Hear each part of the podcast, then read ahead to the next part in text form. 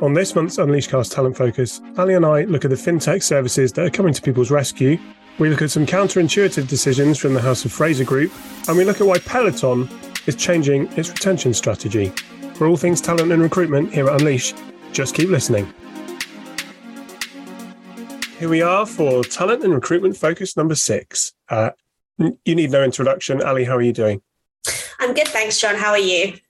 I'm good. I'm basking in the positively freezing 25 degrees. There's been a heat wave, as we well know, but feeling good. Looking forward to talking about some of the great stuff we've been publishing recently.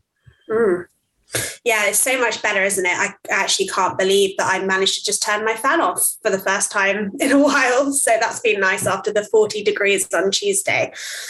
Yeah, crazy. And you're in the big smoke, the capital as well, where I think it was even hotter than on the outskirts as well. Yeah, at least I wasn't in Heathrow. That seemed to be where the 40 degree thing hit first or highest or whatever. Something happened at Heathrow. Unbearable. My wife took our daughters swimming, and she had to sit in kind of a humid swimming pool on the bleachers, as they say, and I'm sure that wasn't great fun.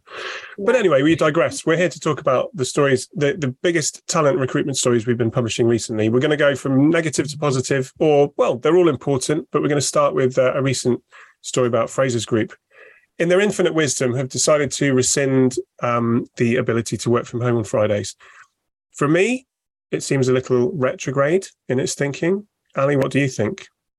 Yeah, I think so. It just seems, obviously I asked them to explain why they did it, and they didn't respond, but it seems very kind of not really based on anything. They claim that people are being unproductive, but they haven't really shared how they're measuring that productivity. It seems like people are posting on social media, like that's a thing you're not allowed to do in the middle of the day at work. I mean, I don't see how that's an issue. If people are on their lunch break going for a walk, I don't really understand the rationale. I think that's what I'm confused about with it, is if it's about productivity, they haven't really shared some of that stuff. So it does seem a little bit strange to revoke it based on limited kind of reasoning, if that makes sense. Yeah, you're on the walk, you see a nice tree, you want to put it on Instagram. There you go. No, it plays to a bigger thing as well, I think, which is the key to it all is about trust, isn't it? And we've gone through employee monitoring software.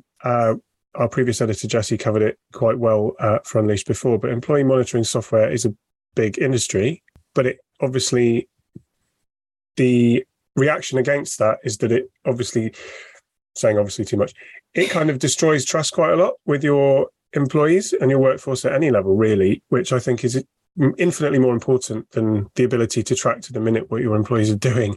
And if they're saying that they found evidence on social media of this happening, but aren't prepared to go into the details, to me that seems like a bit of an issue.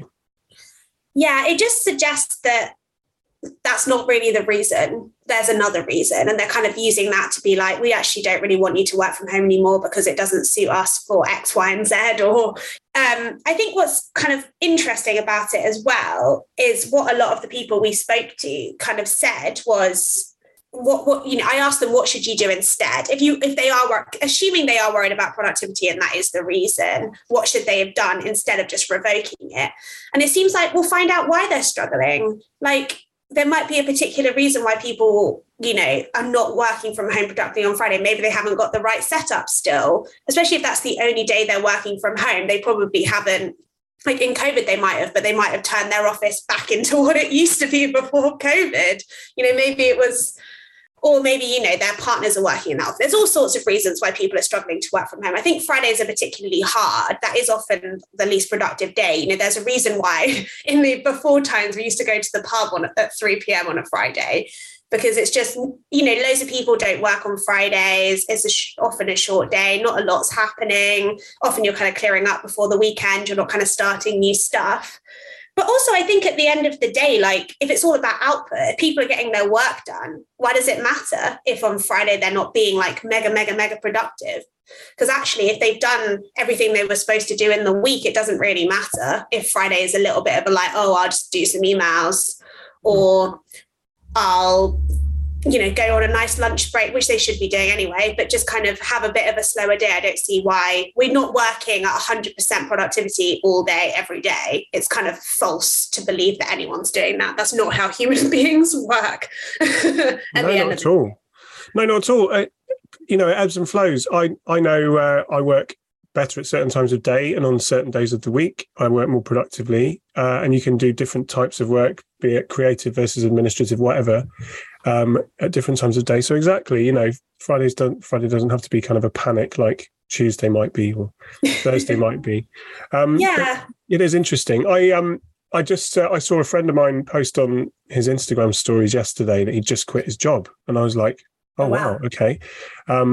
Not the first or the last, but I messaged him. I was like, hope you're all right. Got something to go to, whatever. And he said, yeah, I'm moving on to this new company. It's hybrid. I really didn't get on with remote, which I thought was interesting. He said the job he'd left was remote first. And he was like, it reminded me of the bad pandemic days. And I found that quite interesting for a number of reasons, obviously, not least that it isn't for everybody, but also that hybrid does seem to be for a lot of people like the way forward. But there we go. Yeah, that's a really interesting one. I'm not particularly surprised by that, just because I have a lot of friends that hated working from home in COVID because it isn't for everyone, and they have very much had issues applying for jobs that have been fully remote and things like that, or, you know, not having a lot of people in the office, which is obviously what we have because we are remote first.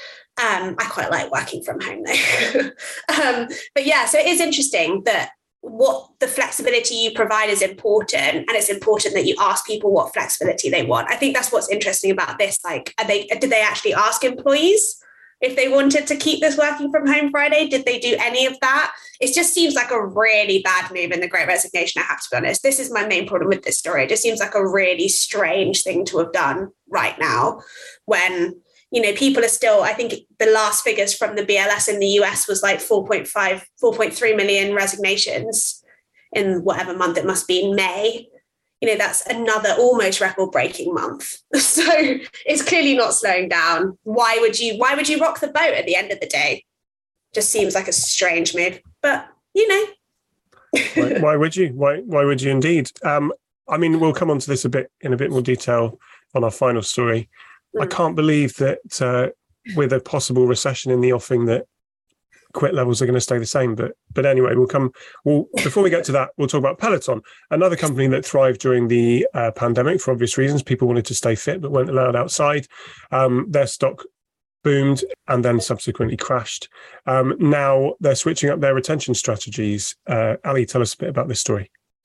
Yeah, so I think it was back in February they laid off I think it's 20%, 2,800 workers because of this kind of not bust, but kind of drop in demand. And they also implemented a new CEO to kind of change the business model, I think is what they said. And now, obviously, that's rocked the boat a little bit and caused some issues. And now they're refocusing on retention, which is really, really good to see. Again, Great Resignation. It's not just about hiring people who have quit, hiring people to replace those that have quit. It's also making sure you're not losing people and you're actually doing things to make sure that they're happy and productive while working for you. You don't want to lose all that talent that you've invested all that money in, right? So basically they're doing this kind of retention. I think they're kind of changing their stock compensation plans, and they're just generally thinking a little bit more broadly about it. What I thought was also interesting, which is partly why I chose to talk about this story, is because they also looked at their pay parity and their pay equity and their pay gap, which is something that we've reported on a lot. If you remember, John, on International Women's Day, we looked at that little bot on Twitter that had all the companies being like, we're really inclusive, we're really gender inclusive. And then it turned out they had like a 40% pay gap or whatever. So I think it's really interesting they're looking at it, and they're doing it with a company called Aon. And we're actually going to be talking to Aon and Peloton about, you know, this pay gap decision. Why was this something they prioritized as part of their retention strategy? And it's so important because inclusion, values, purpose is really one of the driving forces of the Great Resignation. People want to work for companies that share their values and share what's important to them. And for a lot of people, that is diversity and inclusion. You know, you want to work at a company that is reflective of society and has diversity of thought and kind of is just a nice place to work where everyone can be their true selves and everyone's just, you know, doing the best that they can, but not trying to pretend to be something that they're not. So I think it's really interesting. So I'm really looking forward to learning a bit more about that from Peloton. And it's good to see a company that's obviously had a bit of a rocky start to 2022. And a lot of other companies are now having to do layoffs. I think it's really interesting that they're kind of ahead of the game. And I think there's a lot that other companies can learn about the need for the retention. Despite some challenging times, you still need to focus on retention. You still need to invest money in it. Yeah, fair play to Peloton. I picked up on, well, not least that their new CEO is the old chief financial officer from Spotify, but he was very much like, we're not a family, we're a team. You know, that struck me as an interesting, you know, again, kind of against the grain of the way that CEOs often talk about their workforce and their company to make it sound very collegiate. Not that teams can't be collegiate, but I think he's very keen on being competitive as a team and trying to win the Super Bowl, or however you decided to put it. But the way that they're going about it seems really positive. And like you said, they're kind of ahead of the curve of what might come, which is good. Yeah, I think it's always interesting when you have a CFO become a CEO, because their attitude towards it is quite different. And sometimes it's not a good thing because they can be too money driven. But I think in this environment, that's probably a good thing. And that probably is why they're focused on retention, is because retention is a money saver at the end of the day. You don't want people to quit. You spent all that money hiring them, onboarding them, training them, all of that stuff in a very kind of crude financial circumstance. You don't want to lose that. You don't want someone else to gain from all that investment. So I think it is really interesting. I think Barry McCarthy is going to be an interesting CEO for Peloton, because I think the former one was the founder. It's always an interesting move when you move from an outsider to kind of who can kind of look at it with fresh eyes. Fascinating. I'm really intrigued to see what they're going to do. It's going to be an interesting ride, I think. Ironically, pun unintended. Love it. Love it. Love the pun. Staying on the financial tip channel. I don't know. That didn't go too well. But the last story, we're going to talk about three financial institutions awarding cost of living bonuses. So the cost of living is something which is really starting to bite. Unfortunately, inflation is carrying on. Companies want to do something about this.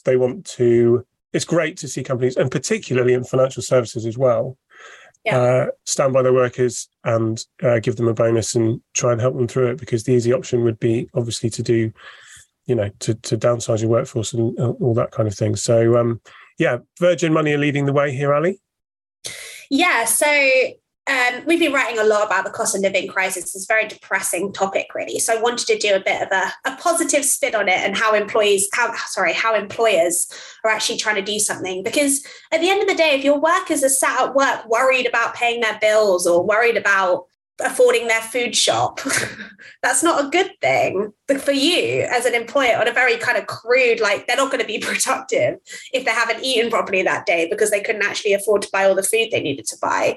So, I mean, hopefully we're not getting quite to that situation, but I think we're on our way. I mean, I think the Bank of England is predicting that the inflation is going to hit 11%, and we were already on a 40-year high at 9.4. So that's really going to be pretty horrible for everybody. So these three banks, so this kind of came on the back of a piece I did a while back, end of June, pretty much exactly a month ago, feels like a lot longer than that, with Rolls-Royce about what they were doing with this. But Virgin Money is now doing something, so is Lloyd's, and so is this company called Beasley, which is kind of an insurer, which is also interesting. I thought Beasley were particularly interesting. I've never really heard of them, so I did a bit of digging into their other benefits. And they're given how much financial institutions have been quite anti-remote working. We've covered a lot of this, Goldman and Morgan Stanley being very like, everyone has to be back in the office.